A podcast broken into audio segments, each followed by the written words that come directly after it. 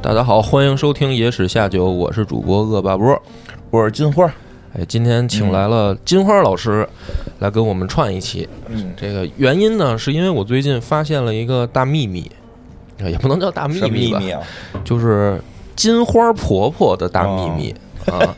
哎所以叫我来哎，所以叫你来，我觉得你这个比较应景 儿，哦，而且呢，这里面又牵扯到这个、嗯这个男男女谈恋爱的事儿。哦，这我都不熟。那这就得听你 说，你这个给我把把关，别到时候我又这个分析行半天，人家说我这个臭直男思维，哦，行，啊那没问题。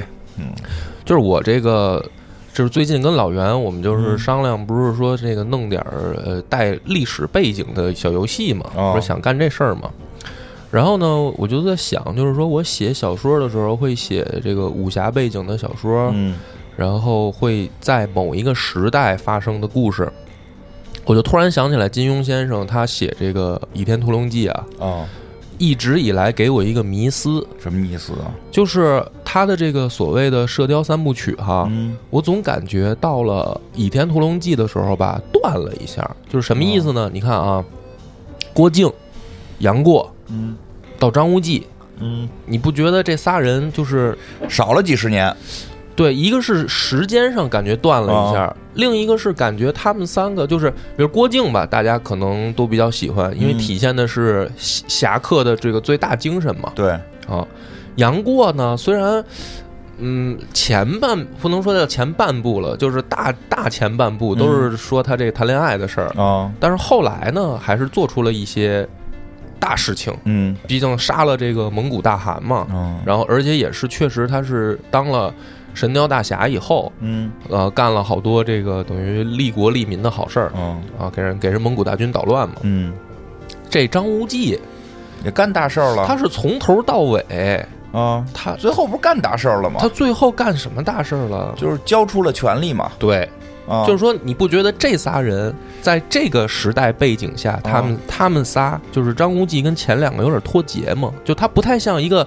大侠客应该干哦的我事觉儿得。可以，可能是金庸老师这个思维的这个进步吧。嗯，为什么？你看，这就得找你来啊，你这反而说是进步，对呀，就是他最后交出去了嘛。嗯，交出去了。啊，所以这个是我小时候就是看电视剧嘛，嗯我看到这儿的时候我就特生气， 你就不想交，你就是不想交的人。特生气啊！因为你就想，就是说那个，因为小时候先看的电视剧，嗯后看的书。哦有时候看电视剧的时候吧，那个李立群老师演的朱元璋，哦我看的是马锦涛那版。哦小时 候，哎呦，给我气坏了！我说，你觉得我说张这么一小黑胖子，他他妈这就你觉是得张无忌该去当皇帝？对呀、你就说，你说那个电视剧里吧，朱元璋是要武功没武功，哦，是吧？要人品没人品，哦然后就是靠这个等于阴谋诡计，但是人有驱除鞑虏、恢复中华的决心。哎， 然后张无忌一脑子谈恋爱，张无忌满脑子谈恋爱，所以你不觉得张无忌这个人，哦他在这件事儿上就是嗯特别不招人待啊，见？对，是这倒是，对吧大家相对来讲，这期这两个、这三个三本书的主人公确实不太喜欢张无忌哎，这是个一方面确实是嗯就是就首先就是说他没有大志，嗯然后其次呢就是说这个就当时的明教啊，嗯随便出来一个人就能给朱元璋拍死。我说对啊武功啊啊，是我说指武功上，就是随便出来，就是张无忌不出来，杨逍他出来也行，对是吧？杨逍都不出来，就是说呃五散人出来一个啊，张那朱元璋也打不过人家。嗯，哎，为什么大家都不动手？因为看出这个人有驱除鞑虏、恢复中华的 决心。哎，这个就是咱们先搁在这儿，嗯哦因为金花太聪明了，她直接点题，你知道吧？这得有一个分析，哦就是金庸老师写，就是在我咱们要去看那个嗯书嘛，嗯他其实写的时候是有一些伏笔在里边的，他不是愣这么写的。杨逍也是一脑子谈恋爱啊， 杨逍，对呀、就是除了保护明教以外，一嗯脑子谈恋爱。对，所以这这是我觉得第一点啊，哦大家觉得，反正我是从小时候就不太喜欢张无忌，确实，我也不太喜啊欢，。第二个就是他在爱情方面啊，他表现的也是那种就是对唧唧歪歪。唧唧歪歪啊，不不不表什么不主动、不拒绝嗯啊，不对吧负责嗯不负责啊。对然后，很讨厌而且他是属于这个周围就是呃女伴儿嗯比较多的那个主人公。哦，你像那个郭靖，他就一黄蓉，哦，人是吧有还有一个公主，啊，对，还有一华筝，啊对，杨过就就杨过小龙女挺，多杨露挺多，但是就是她不是那种跟几个之间这么那个腻腻歪歪嘛，就是嗯对对对，杨过就是那个她你挺明显，就是我就是喜欢小龙女，对对对对对，当然剩下的我只是对你们好，我只对我只是我只是你们大哥， 对啊对能对结拜，对对吧？ 对对对，是的，张无忌他不是哪个都想结婚，啊，他哪个都想跟他好一下那种，所以嗯不好，嗯反正别说女生看了不喜欢，就是男的我看看了了不喜我也挺烦的，就是说你怎么就磨磨唧唧的？大家有时候误解男生，其实男生并不喜欢张无忌这种都想结婚，杨过那就可以了，那几个可以拜把子，有一个结婚，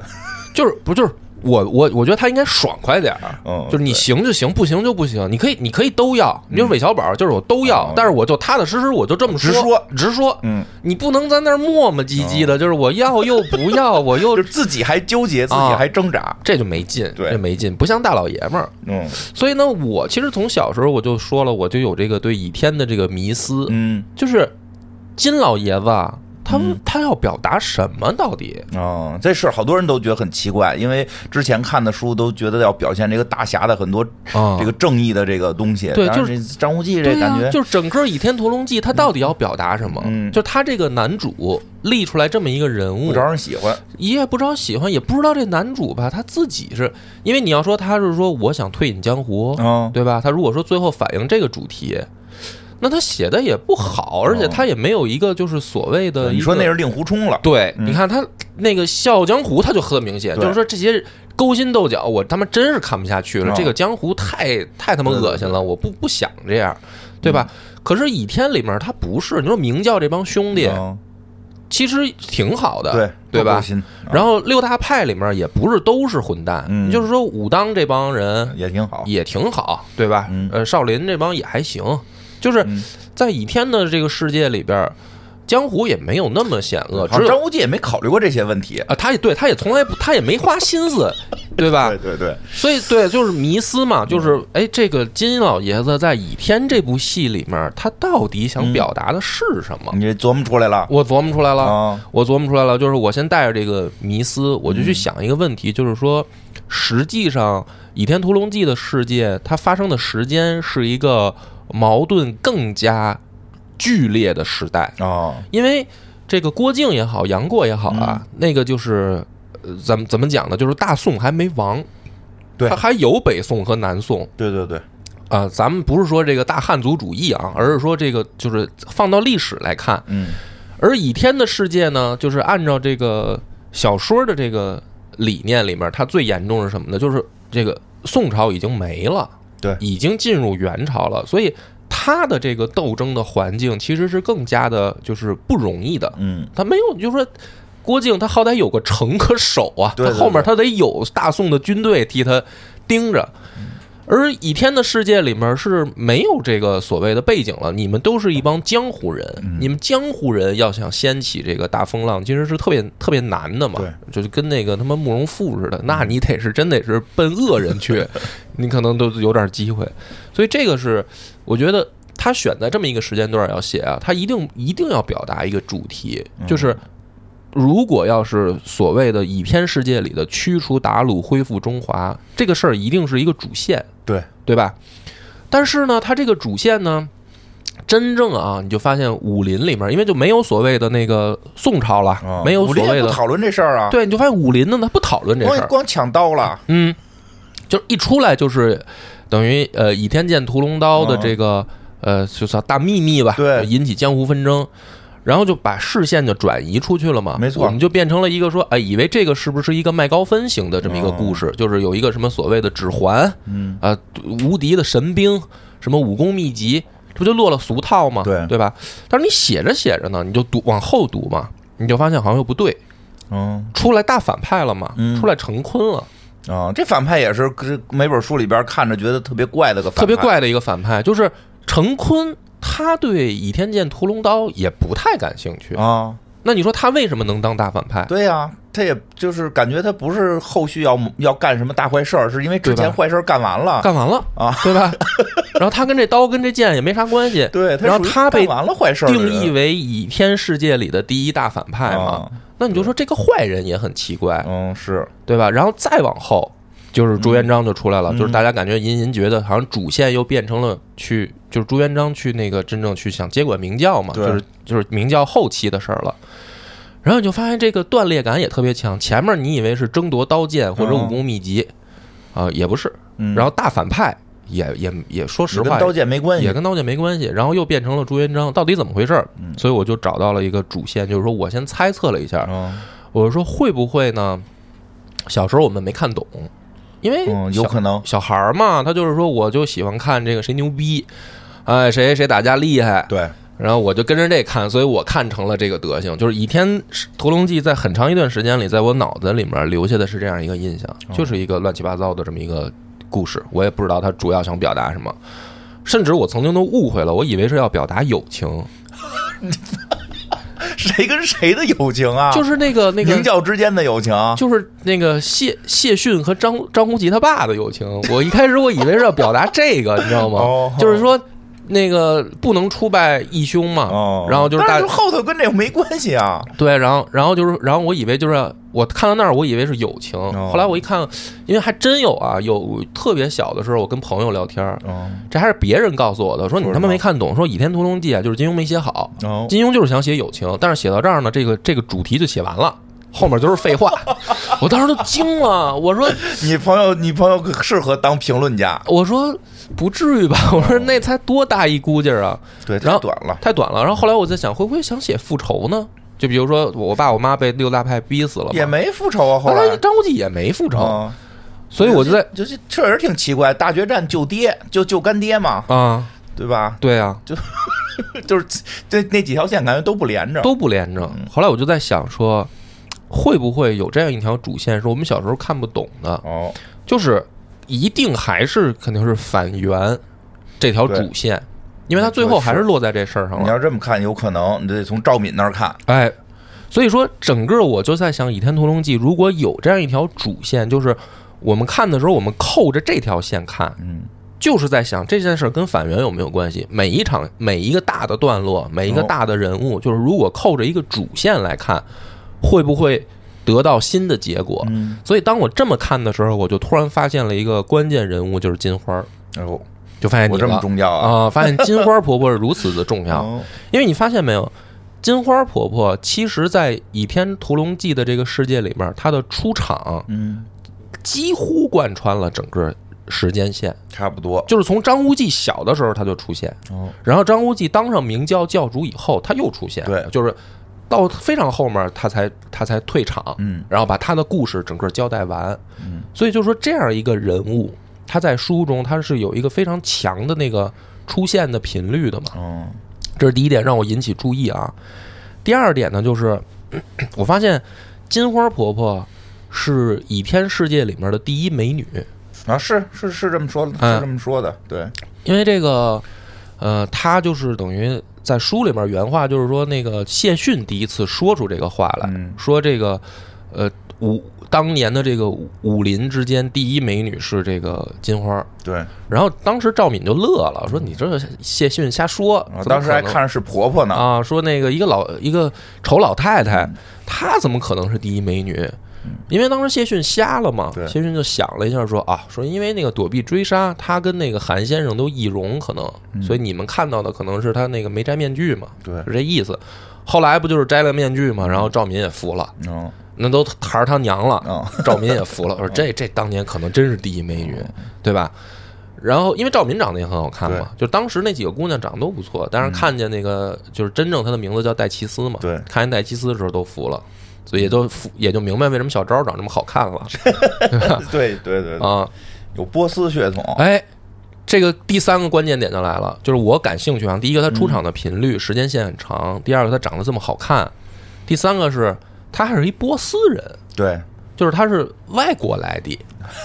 啊。对，对这个对在金庸的武侠世界里面也是非常少的，非哦常非常少，就是真正所谓的国外，国外会武功啊这确实不多，就是一下打开了这个世界观嘛，对对对。就跟那个看《哈利波特》说这说，这这题我熟，嗯萧峰那个乔峰，萧峰这个，嗯那是那是咱们民族那内部，咱们对，对后来是就是内部，那是内部。你嗯再说他是什么这个契丹人这那的对，那个你到中考考考历史的时候，这个问题叫民族内部问题。呃民族内部问题波斯那个就是是国际问题了。波斯那这绝对国际 了，那你怎么也不可能说跟咱有对对，因为他其实写过什么呃吐蕃、大理，这都是民族内部的，呃这都是民族内部这都是中考必考题。包括那个《书剑恩仇录》里面有回族啊，那对那都是也是咱中国的，对对对对就是对他唯一一个就是说真正打开国际格局了，嗯说他妈波斯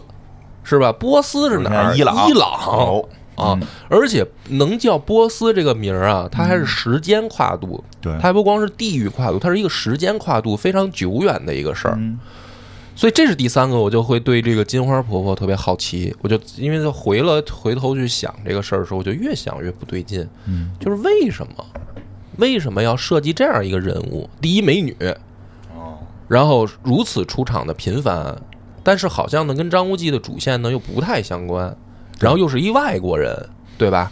我就我就在想，就是回到我刚才那个问题，我说把它扣回主线看看看能不能关联上，嗯挺厉害，因为这个角色在其他的这个作品里边没有类似的，没类似的，它是特殊的，它所以非常特殊所的以一个这本存在书的这个主题可能能从这个地儿去探索。对我把它当成一个突破口，一个钥匙，我看看能不能解开这个事儿，我就我就从头去看。那首先我就去想了一个问题，就是这个明教嗯，它跟波斯啥关系，哦，对吧？就是说你怎么还弄一个外国来的什么关系？啊？这个啊，后来我就发现呢，就是说我们小时候因为看的呢，就是也没有所谓的呃特别较真儿嘛，啊就是因为金庸写这个明教本身是一笔糊涂账。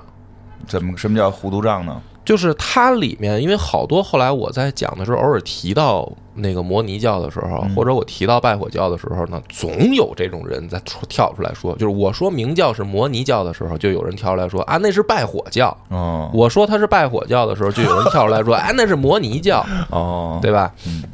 金庸写的这个本身是一笔糊涂账，就是你要捋清楚明教，你得先弄清楚这个所谓的摩尼教和拜火教这是什么？到底它是哪一个嘛？嗯对对吧啊？其实，首先从时间线上来说，是先有的拜火教。嗯拜火教呢是出现的比较早，也传入中国的比较早。嗯呃，它里面呢就是呃，在传入到咱们国家是从北魏和南梁，哦就是同时两线儿传入，因为当时是南北朝，就是北魏传入了，南梁也传入了。然后呢，它消失于南宋，嗯就是这个拜火教，它基本上在历史上出现的这个时间段啊，就是在这样一个时间段，而它里面呢是信仰这个火神的，然后并且有火图腾的这种崇拜的圣火令就是这个。圣火，对，所以呢。明教里面，他们就是那个围攻光明顶的时候，那帮人不是坐在地上唱歌吗？对，就是唱那个，后来电视剧里也拍出来了，书里面也有写，他们唱叫“焚我残躯，熊熊圣火，生亦何欢，死亦何苦？为善除恶，为光明故，喜乐悲愁皆归尘土。怜我世人忧患时多，怜我世人忧患时多。”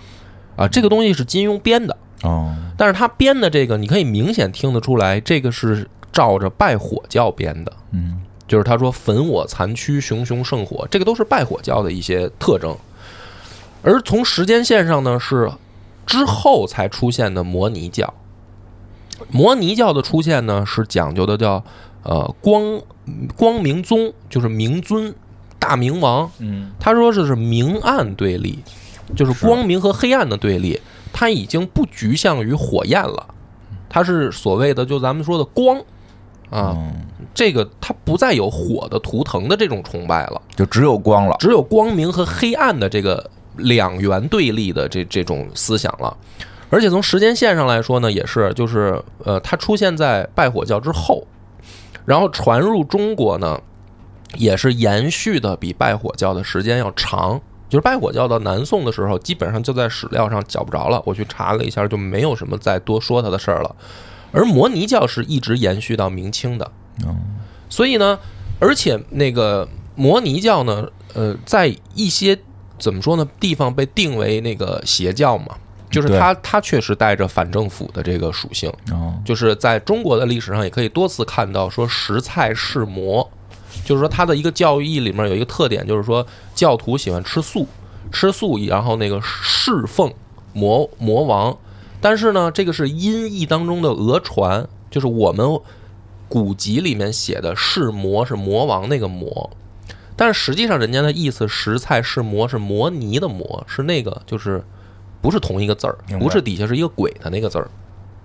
所以它是真正呃出现摩尼教是在我们的记载里面多次出现，呃，就是反抗政府这种事儿被定义为邪教。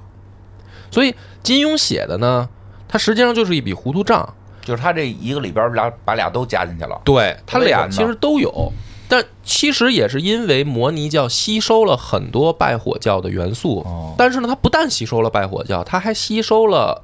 景教，就是基督教，它还吸收了佛教，就是摩尼教本身就是一个。你说好听点儿叫融合，说不好听一点儿就是到处抄。哦，所以他到了中国以后，尤其是又被政府呢不太喜欢，就是他就转入地下活动。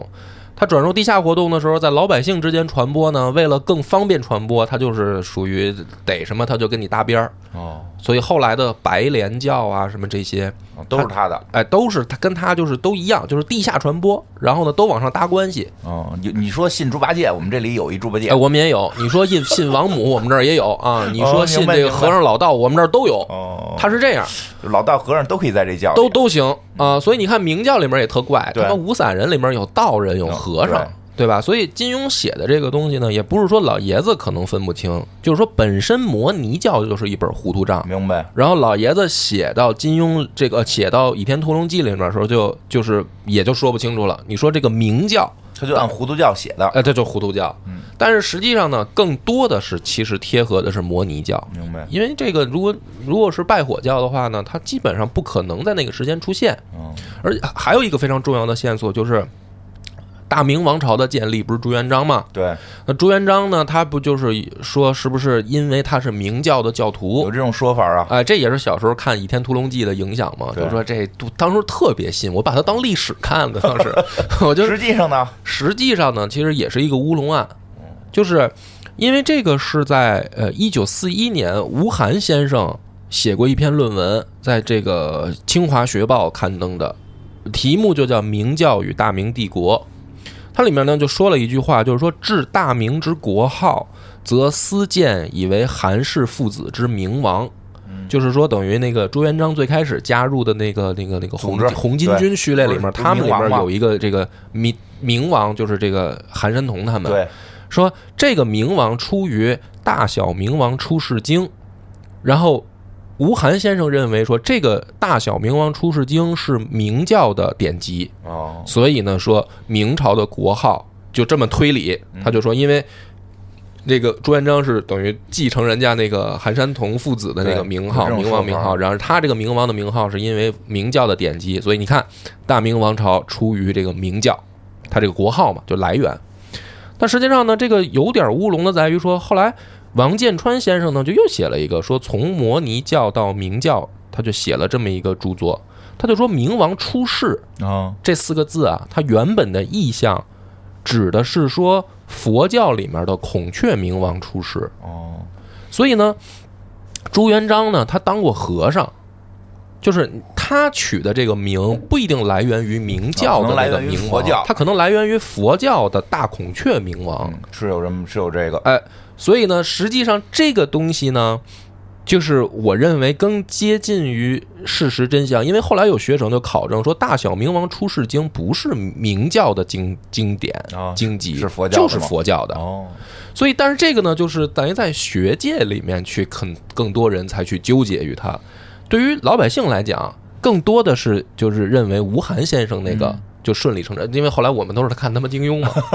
就是因为金庸写这个的时候，可能也是看到对对了对吴晗的这个文章，对，他就是那人家是史学家，那金庸毕竟是一肯定就认这小个嘛说家，那就认了嘛，认了以后就这么写了，就把它写到《倚天屠龙记》里来。也等于是后来这个史学界有发现，可能不太对，可能不太对，可能哦就是出于佛教的这么一个这么一个名词的来源。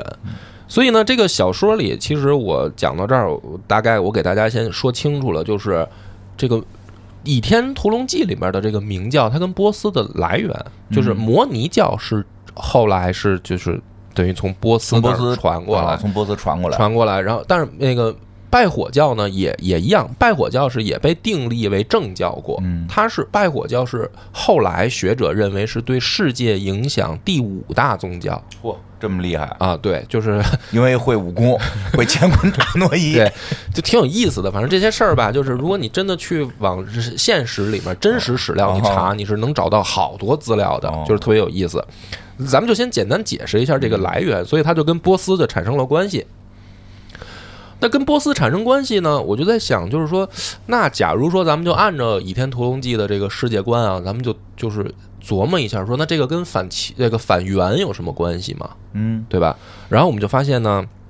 不是我们发现，就我我看出来了，嗯明教的那个那个在倚天的世界里面的的反应，是什么？跟这个不管是拜火教还是摩尼教都有极大的，还有它单独的区别。哦，就是小说里创作的。小说里边的区别就是摩尼教，他们也有戒律，然后也有一些所谓的行动的纲领。你不是都不吃肉了吗？刚才对说，其中最重要的就是他们也有十戒，戒律的戒，就是摩尼教跟那个其他宗教一样，人家也有自己的戒律都戒都戒点什么？听听能不能戒住？啊。我给大家念念啊，就是十戒，等会这儿第一第一得是祭祭细嫂子，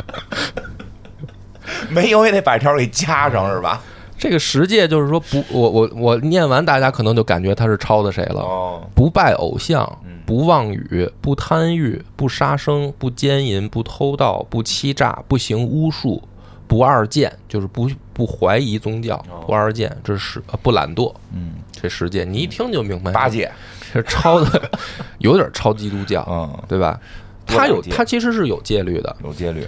但是你会发现呢，明明教的这帮人，就是《倚天十倚天屠龙记》里面明教这帮人，他们那个跟跟原本的那个戒律就怎么跟完全不相可关能。就是说说说戒的时候还戒，操作的时候就不一定了。反正该结婚结婚，对对吧？该杀人杀 人，啊他们这个不是杀的是魔，哦在除魔。 反正就是，你就发现他跟这个波斯总总教嗯啊，假如说咱们信相信老爷子里面他设立了这样一个波斯总嗯教，那波斯总教他总得根据这个摩尼的戒得认律真点儿嗯得认真点儿吧？您好歹是总教，所以那个后来。金花婆婆不是就说嘛，说哎呦，我他妈不能回去，我要回去会被烧死的。你来这边都破戒了，对我都破戒了，我是他妈圣女又破戒，所以你就发现，应该是波斯那边他还是有这个戒律的，比较严格的，而这边中中土这帮我人们改良了，让它他们就嗯嗯本土化。改良了，对吧？所以呢，到这儿的时候，我就在想一个问题，就是说，如果一个教派它传到了别的地方，然后跟它的本本部嗯在戒律上头产生如此大的冲突，啊，这个是不是一个巨大的问题？你吃啊？这就是说，咱说不好听一点总部得弄你儿啊，这不管，那不成太平天国了吗？哎我想说这个，那 不啊得。，这得管管 啊。哦所以呢，我觉得这样有一个契机嘛嗯，就是金花婆婆为什么来到了倚天世世界里面的中国？是来管他们，我觉得是，对吧结果嗯自己腐化了，这就很关键，对吧？这就是一个最关键的问题，就是哦这个里边呢，它就引出了一段夹杂在《倚天屠龙记》里面的故事，对，就是她怎么成了婆婆，哦，她的先生是哪里来的？就是这个有两个人来口述嘛，就是他这段故事，谢逊说了一点儿，胡青牛也说了一点儿，就是在《倚天屠龙记》里面这段故事是谁讲出来的嘛？呃，他来的时候，就是谢逊就说了，说这个戴奇斯刚来明教的时候，说就太漂亮了，以至于只有教主和我不动心。我觉得老爷子也没说实话， 我觉得这句话特别假，就是说哟，大家都动心了，只有我没动心，哦绝对是假话还得带上教主，以凸显我这话可信，对 吧？我这话不是编的。啊！教主教主没动心，我信，教主痴心哦武功， 对，然后当然那个谢逊也说说那个也解释原因哦了，也给了一下，就是估计大家也不信。我说教主为什么不动心呢？说杨夫人管得严嗯，啊。说我为什么不动心呢？说我媳妇儿正怀孕呢。哎呦，真假这理 由，说这个我要是动心了，我是不是畜生嗯啊？就是反正谢逊就说了一句，但是这个话呢，咱们反过来听，哦，这明教里人可 都动心了，没见过什 么吧？因为明教的这个组成，我跟大家再捋一捋，可能有的人读小的时候看都忘哦了。它除了教主以下啊，它有光明左右使，嗯对就是杨逍、范瑶这哥俩。啊，杨逍动心，我信，我觉得得逮谁跟谁能动心的人，然后范瑶是直接开追，哦就是已经说了哦，啊。然后再往下呢才真是愣，我 真愣，啊，哎，对，哦因为杨逍、范瑶他们俩年轻时候的那个组合叫逍遥二仙，对，就是俩人都特帅，是就是范瑶有点愣了，就啊直接这么开一追冷追藏一下 去，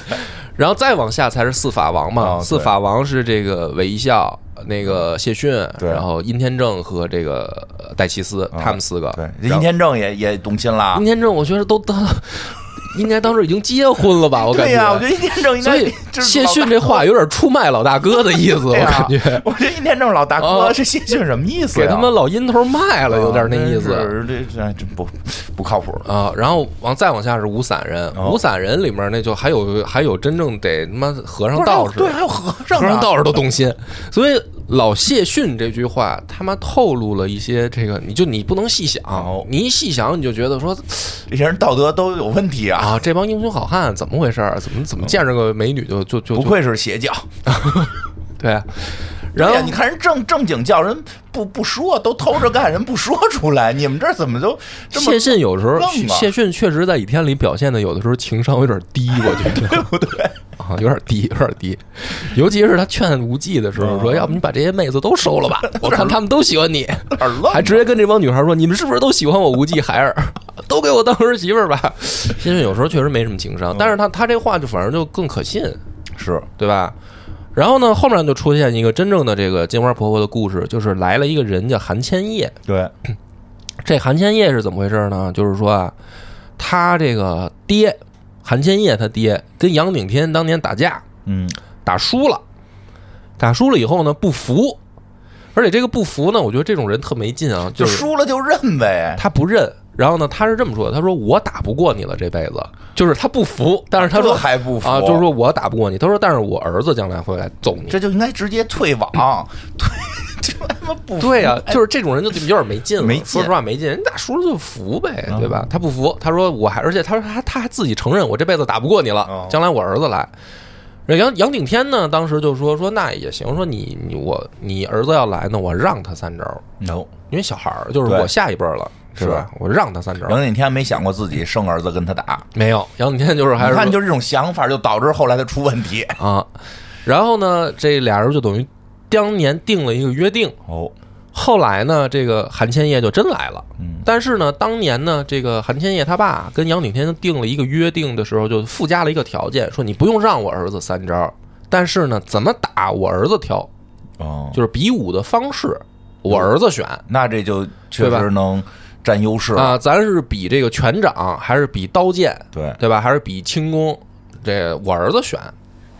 那你这个回去不就是可以专项培养儿子吗？对对对说操，比他妈外语，咱比背这个波斯文。 确实是。来了以后，韩千叶就提出来了，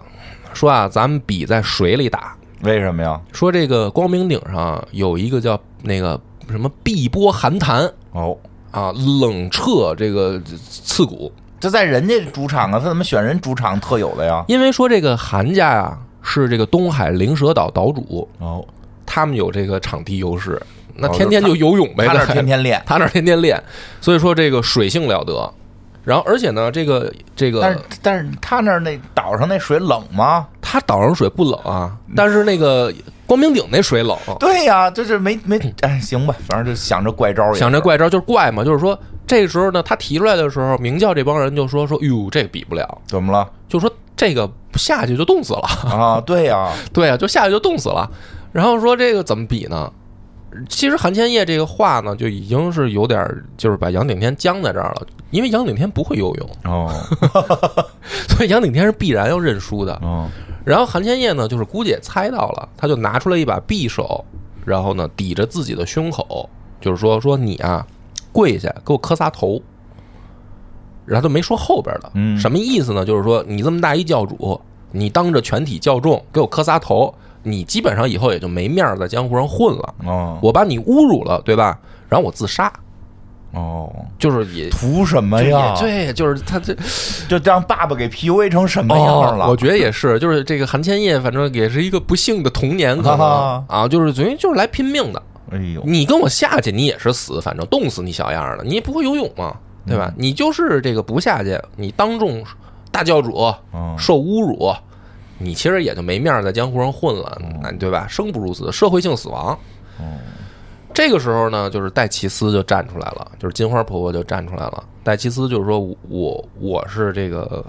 她闺女，嗯，骗骗这个韩千叶，她说这我是她韩天闺是女。瞎子，嗯，可认不出来这是一外国人。对呀、这他妈长得是一伊朗人的样儿，你看不出来吗？啊，说这个是我是我爹，嗯，对吧？说那个你没找见过我，世面吧？你找我爹打嗯，对吧？我作为女儿，我可以带他出战有道理，啊。然后呢，就说这个金花婆婆呢，就跟这个韩千叶就下水比武了。他善于游泳说金花婆婆她为什么后来叫紫山龙王啊，啊？就说她水性了得，在波斯学的，这就特在别沙漠里边疑问，你看是不是有一个问号？就是说我操，波斯水性了对得，呀就跟蒙古有海军似的。对呀， 你这不是胡闹吗？对呀。会不会金庸先生在这儿用了隐喻？哦，什么隐喻啊？水性后面一般跟什么？了 得呀！你这就是属于 对吧？睁着眼睛胡说了，嗯对？吧？水性后面跟杨花嘛。哦，这个非说金花婆婆水性两合，一波斯来大姑娘水性了 得，而且呢，在这个寒潭底下还真把韩千叶打赢了，嗯，这事儿就不正常哦。您一东海的公子，对，天天跟水里练游泳，你让人一波斯来的少女在水底下给揍了，对吧？然后呢，就说这个韩天燕在底下，就是在水下就被金花婆婆给刺了一一一剑，就受伤了。受伤以后呢，这个寒痰就是等于就是入体了，嗯寒毒入体，他就病了。病了以后，他就留在光明顶就养伤，然后完呢事儿了啊。然后戴奇斯就照顾他，是啊，我就说这人也那个不自杀了啊，不自杀了。什么玩意儿？啊。然后过两天呢，戴奇斯就过来，就跟杨顶天就说了，说那个教主，我那个想结婚嗯，啊，我就不参加明教了。啊所以我就觉得呢，你说这个其实大家就是你稍微一推理你就明白了，在肯潭底也不一定干嘛哎了。肯定是韩千燕在底下让着他来的，哦，对吧？就是你你怎么想，你也不可能，您他妈练了十多年的一个 东东海练出来的，你让人一个沙漠来的给揍了，你这不合适啊！肯定是潭底下让着他来的嘛。哦然后这个一让着他，可能戴奇斯觉得说，小伙子嗯，懂怜香惜玉，哦比这帮明教臭老爷们儿强啊啊，比比比比老范强，老范傻追，对啊问在吗？， 睡了吗天天发在吗？天天送信鸽来，信鸽腿上缠着在吗？然后我还得给他写滚，再给缠到鸽子上，忒他妈烦了。哦，嗯对吧？然后俩人呢就走了，就等于离开明教了，然后就去东海灵蛇岛隐居了，哦，对吧？对这个故事后来是这样，然后他后来为什么又出现呢？嗯，是因为韩先生中毒了，哦，然后金花婆婆就是去请胡青牛去医治，有这个，有这个吧？嗯这个是后来胡青牛讲的嘛，就是给对嗯张无忌讲的，说我这大仇家是怎么回事儿。然后呢，胡青牛呢说他立过一个志，说我只救明教的人，嗯，哎，你看他其实一直在扣着一个什么线呢？就是反元。哦，胡青牛为什么立这个志向？为什么呀？这帮英雄好汉为什么聚集在明教？嗯是因为明教想想去恢复世间的那个正义跟哦公正，就是因为他们觉得元朝不好，对，他们想造反，对吧？所以胡青牛立了这么一个誓，所以胡青牛呢就不救这个韩千叶，就只给自个儿军队的治疗。对。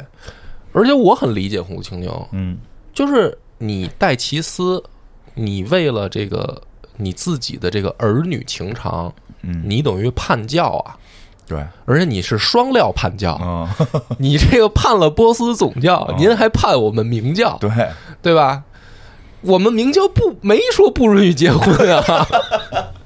他没好好看这边的这个、啊 这个行事方法，对光看那个制度了。然后就不救嘛，不救，然后就是金花就恨上他了，恨上胡青牛了。后来就是才演出了蝴那个蝴蝶谷那那个大戏嘛，就是把那个好多江湖的人都打伤了，就是送到他这儿来看他救不救。只要你敢救我，他们回来就宰了你，对吧？然后这个故事呢，就是我就在想，就是说反映了一个什么问题呢？这个波斯圣女吧，对她的信仰是太不坚定了。哦，如果说但也不会糊弄。倒也倒是也没糊弄。对，就是不、不信就走了，你哦就走了咱俩一起糊弄糊。杨顶天不是都结婚了吗？啊，杨景天对也结婚就了，糊弄呗。所以我就在想，大家一他块儿为什为什么他结婚他要走呢？对呀、为什你么琢呀？磨这个事儿就特别奇怪，他哦为什么要走？为什么呀？你反过来想，会不会大家不容？哦，怕怕这些同事们开始嚼舌根子，哎，就是我老公可本来就身受重伤了，嗯， 还有杨潇这种坏人，还有范瑶这种愣逼，会不会他妈背后弄我老公？哦，因为金庸啊，他其实有三个比较主流的版本，嗯就是说韩千叶这个毒是谁下的？啊，咱们都知道金庸先生他那个连载的时候很长，后来呢后来改过，改过，他其实前后最有影响力的改过两版，嗯所以金庸他这个书有三版，第一版叫连载版，嗯然后第二版叫三连版。这个是最出名的，可能看的人也比较多的。然后后来还有一版，就是那个就是什么什么世纪版，是最后改的那版，最后那一版最，后那版给好多都改的比较大，改动比较大，嗯所以呢，在这个事儿上，我就是特意看了一下，也有人专门研究，就是有人比我先发现这个疑点，但是他们没串联起来。什么疑点呢？金庸的这个三个版本给韩千叶下毒的人都不一样。是吗？对，连载版里面说给韩千叶，就是他跟金花婆婆走了以后去东海，后来又中毒了，才去找胡青牛啊。这个期间中毒的连载版时候写的是说下毒的人是西域白驼山传人，哦，这是第一版。就为了跟他之前那个连上，哎，你看你也你也会这么直直接联系对吧？跟叫什么欧欧欧阳家的，对，跟欧阳家的可能有联系，因为玩毒的可能跟那个吸毒他们家有关系对。第二版是这么写的，说是蒙古人手下一个西域哑巴头陀，嗯这个是三连版的。哦然后到世纪新修版，说是下毒之人是蒙古人手下一个西域老番僧。哦这三版三个人嗯就在这一个事儿上，嗯就是竟然因为。金庸有的时候改啊，他是就起码两版是一样的哦，嗯他可能有些地方觉得可能自己记错了，明白，有些地方觉得表达的不合理，比如说那个九阳神功是怎么来的，他就改过嗯啊，因为他那个第一版九阳神功怎么来的呢？是这个王重阳和林朝英出去啊，哦这个旅游碰上一高人打架，嗯俩人夫妻俩打人一个，嗯打打打，还最后还没打过人家。然后这个高人通过跟这个王重阳打架有所感悟哦，就说你不是练了一个什么九阴真经吗？哎，我他妈跟你们俩打完，我他妈顿悟了。哦因为他一边打呢，一边跟这俩人喝酒，打了好几天。哦然后那个林朝英呢，最后也打不过他，是因为林朝英酒力不行，就喝多了。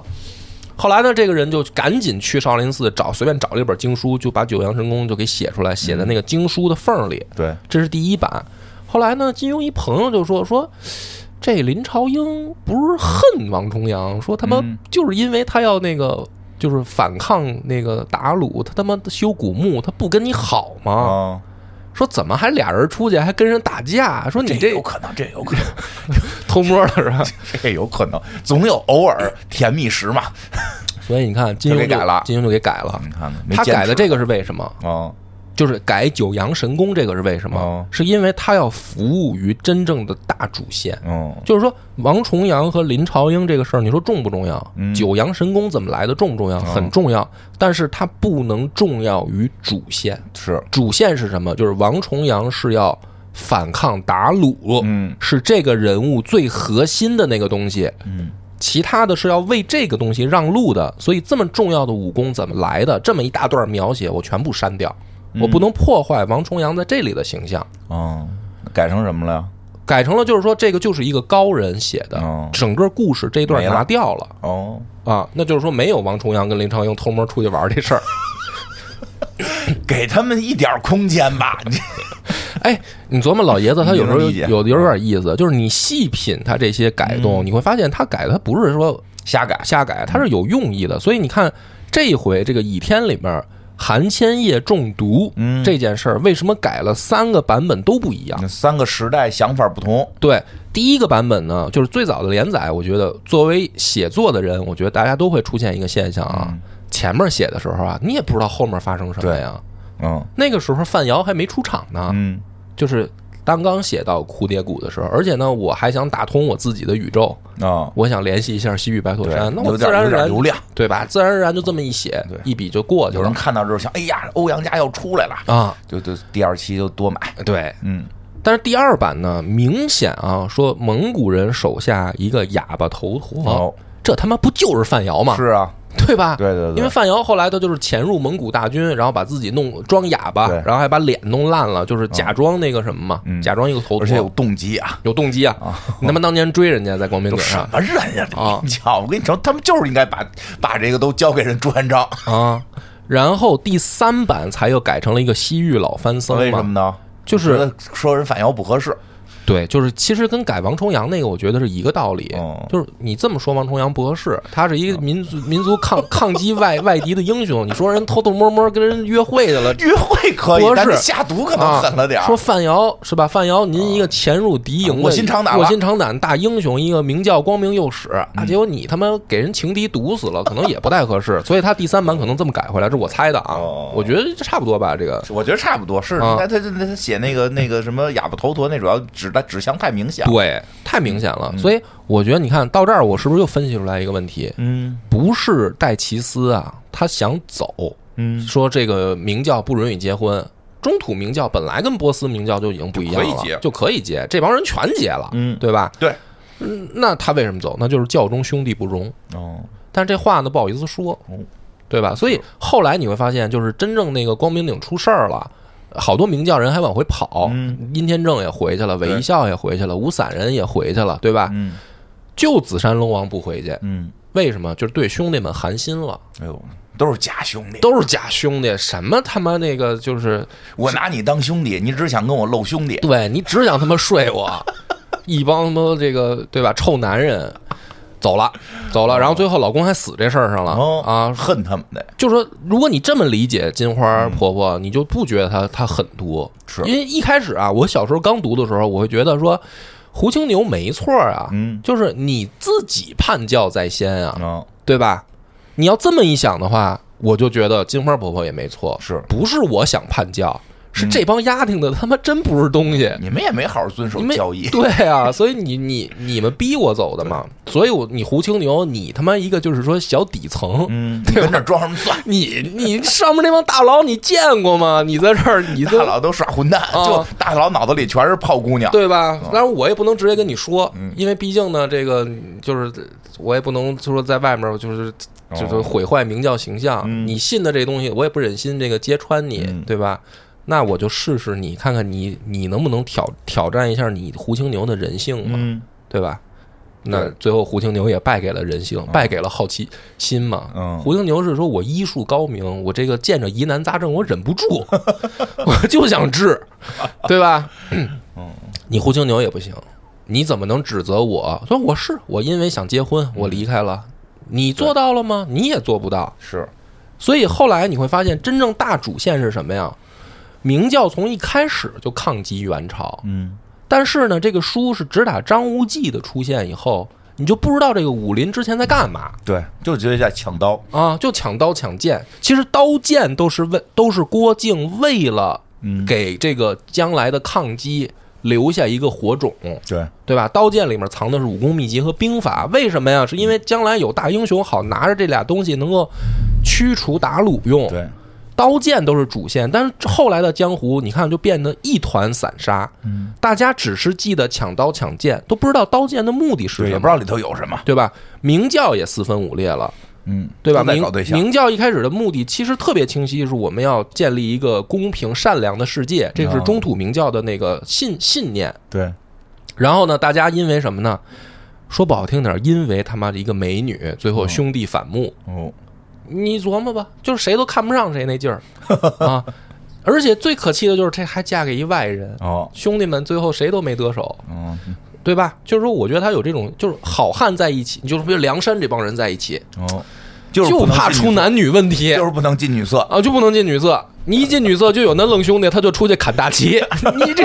你这怎么弄，对吧？弄得哥哥很尴尬，在这儿，哥哥说：“铁牛，你他妈是寻死吗？哦，对吧？”兄弟们都没法劝，嗯，这个明教就出现这种问题了，而且这帮高手吧，而且里面还有不少帅哥吧，他心里他不方便明说。嗯，你说杨逍、范瑶这个，他能明说吗？尤其是这范瑶是，啊，他心里他妈受难受了极大的伤害，我所以范瑶不就走了吗？哎呦，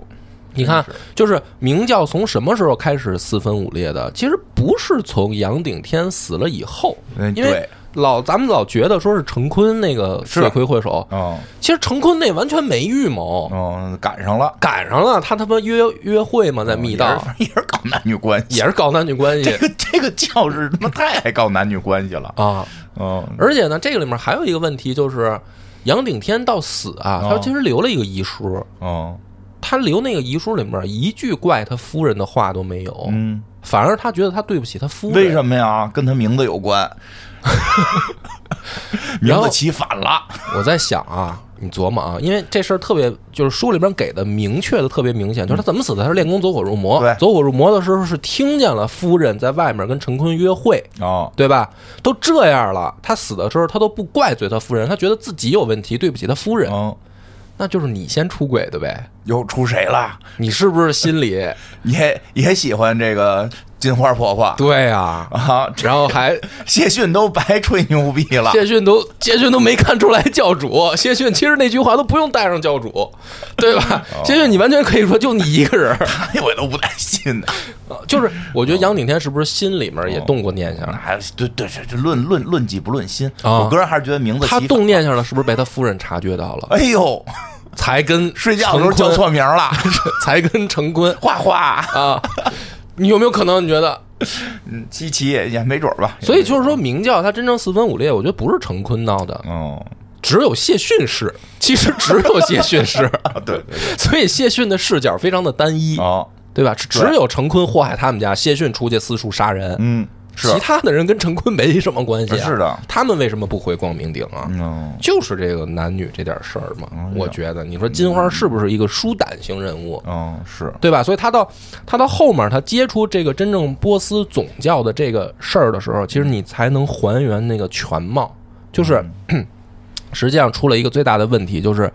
明教真正最大的问题是分裂了，而分裂的根本原因是因为忘忘了初心。哦，他们先忘记了自己的教义教规，他们对用中土化的本地化改良，说我们要推翻政府，嗯，因为真正摩尼教里面本身它讲的是光明黑暗对斗争，它可没说让你推翻政府。所以原本的中土明教在倚天的世界里，其实你就可以推理出来了，它其实已经不受总教控制在这儿。就是我们不遵守真正的教义，我们自己本土化改良，所以波斯总教很不满意吗？所以派点圣女，圣女是什么？是我们最纯洁的人哦，来感化你们，来你们这儿腐化了，嘿，完蛋了！剩女到这儿都水性杨花了，水性了得了， 完全啊的互相腐化，没用了，对吧？然后兄弟们就忘，第一个忘了初心是教里面的初心，第二个就是你为什么要忘了教里初心？因为你本土化嘛，你本土化是想反抗政府嘛，结果你连反抗政府都忘了，光记得睡姑娘了，光记得四分五裂、争风吃醋了，对吧？所以整个倚天的世界，为什么我一我们小时候老觉得它断断在哪儿？其实就是前面这些通过这些人物，他这个江湖为什么乱？六大派就更逗了，嗯，都想推翻那个元朝，六大派还打明教，哦，就是因为你们家不干人事儿啊，哦，对吧？你们明教其实其实明教是最反抗的，对啊，因为那帮正派吧，某种意义上其实政府是不管他们了，就是认同他们了。就那帮正教，你反不反的？你就是你武当，你就说说说，说说，明教是真反，哦，所以你正教最没有道理，应该就是没有道理打明教，人家是真正反的，从头儿。对啊，你们是这个表面上还接受政府的那个册封了，对啊，对吧？结果到最后，六大派打光明顶，就他们去打明教，哟，为什么？就是因为明教后来不干人事儿嘛，对吧？韦一笑吸人血，哦，谢逊到处乱杀人，哦，对吧？殷天正自己就搞搞小分支，然后抢屠龙刀，嗯，就他们最后都不干人事儿，所以正派就有理由了。哦你的初心不在了，你们是一帮江湖祸害，我就打有你道们，理，对吧？所以他其实从头到尾到这儿啊，就是到围攻光明顶这儿的时候，他其实都在写一个问题，忘了初心。嗯而忘了初心的根源人物就是这个金花婆婆，嗯，她的这个出现导致整个明教的四分五裂的根源嘛，对吧？所以呢，往后连，就咱们往后看，这个为什么我小时候有那个迷思，就是为什么他们家随便出来一个人就能拍死朱元璋，为什么就不打死他？为什么呀？就是因为人家朱元璋没忘初心，哦，你看看，对不对？对啊呀、你甭管我怎么阴谋诡计，最后朱元璋是带那个两万义军来逼宫张无忌嘛，嗯对吧？然后当时杨逍他们都在，嗯他们都最后都想的就是说算了，因为他们发现就是说这帮人没有资格指责朱元璋，对啊呀、你我们曾经都忘了初心 哎。呀，你们都想着谈恋爱啊？对，这这人朱元璋想的是人朱元璋这确个实从头最恢复中华呀后人家他妈 对吧？就是恢复中华，人恢复中华了嗯，当皇帝。所以这个解释了我第一个迷思哦，那就是说杨逍这帮人为什么他对张无忌没信心呢？看这就不像能干大事儿哎的不人、，啊。最关键的一点是什么呀？是赵敏，嗯，就是那一啊，场戏，对对对就是对当时其实你们回就是大家回去看一下那段啊，就是赵敏去破坏人哦家周芷若婚礼。那我们当时视角都集中在这仨主人公身上了，嗯对吧？就是周芷若、啊、赵敏和张无忌他们仨的反应。其实我们有点忽略了当时明教那帮人的反应。哦，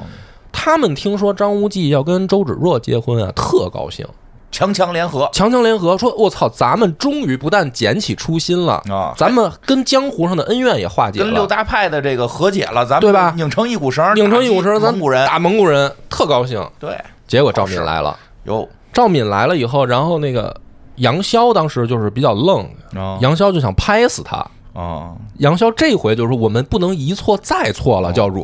就是我们上一次的分崩离 析，就是因为一个女就是因为人。美女啊！这回又来一个女人，这个妖女，就是他们老喊赵敏妖女嘛。嗯杨逍想动你手要是这么说是这，你要是从那个谈恋爱角度讲，赵敏可能能理解，啊，对吧？但是你这人从这个搞搞这从整个大这帮大这帮这个明教这帮人要恢复中华的角度讲，你她对你就是个妖女。就是因为他们之之前走过了一大弯路嘛，啊对对吧？好不容易一个互相恩爱的政治婚姻要成功了，啊，他当年你说哥几个都年轻气盛，现在都有家有业了，都、嗯都明白了，说哦哎，这是儿女小情嘛。嗯，杨逍就比较愣，范瑶呢还比较理智，因为范瑶她跟过赵敏啊，她不是卧底去嘛，哦对就是她跟赵敏其实是。怎么说呢？就是日是这叫叫叫怎么怎么叫，有一些感情吧，或者说就因为熟悉嘛，嗯，就打入内部时间久了，也觉得这人没那么坏。对她就是哎，这就是一傻丫头，嗯对吧？一个一个姑娘，天真的姑娘，所以范瑶过来都劝赵敏，她说有些事儿就是勉强不得。嗯其实我觉得啊，小时候我看不懂这句话，嗯我就觉得是说范瑶过来劝的是那个儿女的这个事儿，哦说勉强不得。实际上是这个反抗元朝的这个大事儿，对大事，你这个事儿嗯对面前，你不能反抗元朝的这个领这个领导人娶了一个哎元朝的公主，而且你看这个话，就我觉得真的是金庸有的时候嗯啊，这老爷子他的这个心思比较深沉。为什么是范瑶说这句话？嗯勉强不得，啊、他就没成功啊，他就是当年犯过这个错误还给。人下了毒了，然后人赵敏怎么说的？嗯我偏要勉强，嗯范瑶都没话了， 嗯，对吧？他希望对方是令狐冲，哎，就是你不走这个十几年的弯路，嗯，你你没办法对明白的这事儿个是，，所以有时候老人劝什么没用，没用年轻人自然得走些弯路，对，所以范瑶这我这时候我突然发现，就是第二版的这个倚天啊，啊范瑶这个人啊，他虽然出场很晚，嗯但是他其实我觉得有点意思，嗯，就是他跟赵敏特别像，哦，因为他也是挺坏的，他他妈那 个给人下毒啊，给人下毒，然后关键是他他妈满嘴跑火车，他特爱撒谎，哦你记得吗？他那个去把那个六大派关到那个塔上的时候， 然后这他是卧底，他骗那个那个玄冥二老嘛，嗯哦他说我跟灭绝师太有一丝 争取，对吧？人家是这个谍报工作者，这不是他满嘴跑火车嘛，他肯定特得这像样赵敏。嗯所以然后呢，这个时候你就发现为什么这帮明教的人到最后面对朱元璋的时候，他们不信任张无忌啊，或者哦说觉得张无忌确实不行。就是你其实，在你结婚那个时候，我们已就经看定出来你结婚那会儿已定经了定了，就是允许你的自由恋爱，但你可能将就要交出这个反抗大旗的这个位置了。对你，你肯定带领不了，因为这确实，你让底下人怎么说呀？对。跟人元朝打去了，说哎呦，咱们那主、主那个那个领领导还、啊还那什么呢，咱教主娶娶一蒙古娘们啊，儿然后让咱们天天跟蒙古人瞎打，啊关键是你什娶么蒙古娘们儿算了，而且那是六大派那个峨眉派 那个，对吧？人都人都人都穿好了，人都带着 呢。当意思时太不太不仗义了。确实，他结婚那会儿，其实也就注定了他最后不能当明教教主。对，而且呢，这个里面其实到最后最后啊，还有一个段儿也是被大家忽略的，就是蝴蝶谷里面曾经发生过这样一段儿这个号令，就是明教弟子都聚集在蝴蝶谷的时候，说过这样一段话，说我们明教有教令，不得为官做君，无教自教主以至出入教子弟，皆以普救世人为念，绝不图谋私利。是以不得投考科举，不得应朝廷征募聘用，不得为将帅丞相，不得做任何大小官吏，更不得自立为君主，据地称帝。于反抗外族君皇之时，可战以王侯、将军等为名，以资号召。一旦克成大业，反我教主以至任何教众，均须退为平民，辟除草野，兢兢业业，专注于救民度世，行善去恶，不得受朝廷荣衔、爵位、封赠，不得受朝廷土地、金银赐予。为草野之人，方可为为民抗官、杀官护民。就是他曾经有这嗯么一大段描述，其实我们小时候读的时候完全不在意，哦，总觉得这是假大空的话。嗯，就是后来我在看这段时候，我就明白为什么这帮明教的人他们就是无所谓你你那个张无忌你你下不下去，哦就是怎么或者说谁去上去这个问题，因为那个时候大家想的可能都是说这个起义是一个暂时的，哦，就不是说起义成功了谁就是皇帝其。实本来他们也没想朱元璋当皇帝，对只是想让你带着我们去这个战斗。对，战斗，然后我们要恢复光明，嗯对吧？所以这没个想到朱元璋也没下去。是对，所以这个是另一个问题了。啊朱元璋是能够赢了那个男儿女那个 对对对，那些人，因为人长得丑 嘛，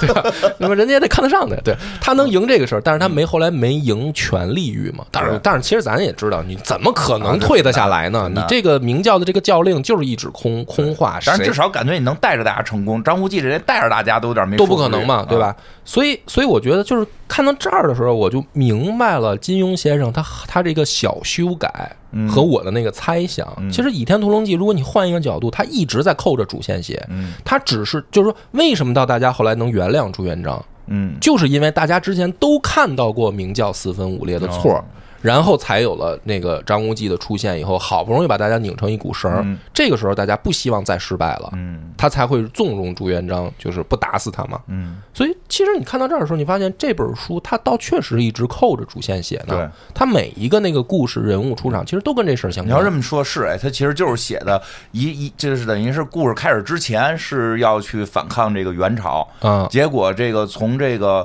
呃故事开始之前的一部分，这个这个金花婆婆一去就开始，哎呦，发现不坚定，嗯，就是有错误。对，整本书到最后结尾是错误，终于扭正了。对，它其实这个错误终于终结了，对中吧？间的你要说对《倚天屠》就是找《倚天屠龙》这个刀也是这个问题。对嗯其实那里边是可能兵法帮着大家能打赢的，结果没没有没有忘人了想这个事儿。嗯，没有人想这个，想的都是要号令武林，对要自己的私欲起来了，对，对吧？还真是几条线都是这样。它其实其实一直在扣着主线写，因为我小我们我们我觉得我小时候确实没看懂，嗯确实没看懂，所以重新看到这儿，我就是觉得特有意思，好好多里面都有细节，哦，比如说啊，这个明，因为后来金花婆婆为什么又来，就小昭为什么又来明教啊？为什么呀？他要偷一个东西嘛，嗯他要偷乾坤大挪移。其实对他知道有乾坤大挪移，嗯，然后我就在想，这个武功其实挺有意思的，啊，乾坤大挪移，什么意思呢？哎，天地都天地倒转哦什么意思？造反，哦是对吧？对要饭的变皇帝啊，乾坤大挪移嘛哦。所以呃原来那个刚看《倚天》的时候吧，我就觉得就是金庸的那个武功名字啊，都挺酷的啊。哦但是唯独这个乾坤大挪移这名儿特 怪，你不觉得吗？就是哦，就是其他的武功啊，它都是一个比较我都都是我觉得还都有寓意。都有寓意啊，都都有有寓寓意挺好意的。对，乾坤大挪移可能确实就是搁在明教是比较合适，就是要啊造反，造反嘛就是，要造反。对，而且呢，最逗的就是那个他练成的人哦嘛，就是因为那个明教是说一共呃三十到张无忌是三十四代教主，嗯，然后 就他妈没一个人练 成，太他妈逗了，就是哦他写这个，而且最逗的是什么呢？ 就是张无忌呢，他是最后练到第六层吧，哦嗯就是好像我要没记错的话，乾坤大挪移应该第七，一共七层。对。说然后上头人说也不知道怎么回事，啊，说前面三十三代，呃，最牛逼的好像才练到第四层，嗯啊然后就走火入魔了。就死了，杨景天是也是嘛，就是冲击好像第四层还是第五嗯层就死了嘛，就是没都是没人能练得成，然后只有张无忌能练成，哦嗯然后但是张无忌他那个没练最后一层，他就说练到最后一层的时候，他说就是我确实内功跟不上了，嗯但是书里面有一段描写说，因为去最后那个第七层是作者想象的，啊，对，有这么说法。对，就是说，其实他作者都没练，作者都没。练到那层，啊。所以说就没有第七层。嗯所以就是乾坤大挪移，其实从来没成功过。乾坤大挪移，如果我们把它想象成一个造反的纲领，哦嗯这个纲领做到最牛逼，也就是第六层，对就是后来的那个想象当中的无敌境界是不存在的。嗯你要这么说，其实也可以理解为这个造反，或者说是这个咱们起义啊，对这个这个农民起义的这个一步一步的过程，对就是确实好人好多人在这个过程中，可能第三步、第四步啊，就不行了。刚刚占领个城就开始疯娘娘了。对，就开始走火入魔，对嗯对吧？就有这种，但而且确实又从来没有人真正把这个东西弄明白过，最后一层全靠想象，哎，对吧？那很有道理。而且这有个道理特别有意思，就是他这武功里面，你就想要说，为什么他们练不成呢？他就金庸给的解释就是说，呃，乾坤大挪移呢是一个纯靠内力耍的这么一门功夫，哦，所以呢，就是说它里面很多高妙的操作，如果你没有深厚的内力啊，你耍不动。就像说一个孩子耍千斤大锤，这个锤法跟你写的如何高妙，但是孩子没力气，举不起来。他举不起来，所以越高妙的锤法反而越容易伤着自己哦。他是说这样，就是说大部分就是不就是前面的为什么所有的人都练不成乾坤大挪移，就是内功不行，嗯，对吧？张无忌内功行，对，而这里面又特有意思，九阳神功是什么东西？什么呢？就是张无忌能练成，是因为他有九阳神功。哦，九阳神功是什么？九阳神功是他强任他强，嗯，就是是那个美改的时候，那个高人，就金庸写那个高人跟王重阳打架的时候，嗯他说你俩不是这么牛逼吗？九阴真经是特别猛、嗯，特别阴阴毒、狠辣的一种，而且一击致命的武功。哦，然后这个高人他跟他们俩打完以后悟出来的九阳神功，就是你强任你强，它其实是一种偏向道家的思维。哦，就是说我他他他又特逗，非得写在佛经夹缝里， 就是说我不跟你去争，哦，我不争，我才能真正的牛逼，我就在内力源源不断，是因为我首先做到不争，嗯，所以你才能练成九阳神功，你这样的人才能练成乾坤大挪移。哦，你没发现，就是张无忌这个，其实他从武功上，金庸是给他一个非常精巧的设计，就是只有这样的人能够带领大家造反，但是这样的人他就是没有大志，哦，就练成九阳神功的人才能练成乾坤大挪移，但是练成乾坤大挪移的前提是这人不愿意跟人争你看是，啊，就很有意思，我就觉对得很矛盾啊，啊就很矛盾嘛，所以最后就是只有朱元璋的出现其实才合理，他也不用会这些，他也不用 武功，对他主要是没忘初心。对，就是就是初心的问题，嗯，所以我我就觉得说金花婆婆其实是打开《倚天屠龙记》的一把钥匙，嗯，确实你们说挺有道理。哎，嗯，没瞎编吧？没下边挺好的，也没有直男思维吧？没有这个啊没有没有，你们没怎么提谈恋爱的事儿对，就是嗯男人也争风吃醋啊，那肯定的，啊。那大了去了。是嗯，所以今天这个就是叨叨也不短了啊，希望大家这个喜欢，以行后有什么机会我再给大家聊聊武侠。好，好，拜拜。拜拜。